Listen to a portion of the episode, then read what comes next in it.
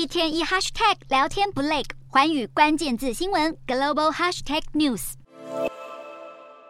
中国火箭军竟然因为泄密案闹得沸沸扬扬，有爆料指出，军方高层疑似将解放军的火箭部署资料泄露给美国，至今已经多名军官接连被带走调查，包括火箭军副司令吴国华也传出被轻生，官方却声称他是因为脑溢血过世。爆料消息指出，解放军情报外泄。疑似就是李玉超的儿子在美国留学期间走漏风声，才让美方掌握了所有共军的导弹基地位置，甚至连数量、型号都一清二楚。而不止火箭军上上下下都因此遭到严格整肃，就连刚上任没多久的中国外交部长秦刚，似乎也牵涉其中。原因是他被指控在担任驻美大使的时候，明知李玉超的儿子出卖军事机密，却知情不报。如今秦刚被消失，已经将近一个月没有公开露面。中国驻美大使谢锋被问及此事，也匆匆带过。不过有专家分析，其实这些包括秦刚爆出婚外情的传闻，都只是表面上的问题。实际上，秦刚出事背后暗藏了中共外交路线之争。秦刚消失匿迹，外交部长一职似乎也岌岌可危。路透社引述一些外交官员报道。指出，秦刚如果被赶下台，外交副部长马昭旭可能是接替人选。因为秦刚缺席的这段时间，马昭旭多次代表外交部在北京会见重要外宾。美国前国务卿季辛吉近日访问中国时，也可以看到马昭旭陪同的身影。此外，他最近还参加了金砖国家外长的线上会议。不过，目前这些消息还尚未清楚明朗。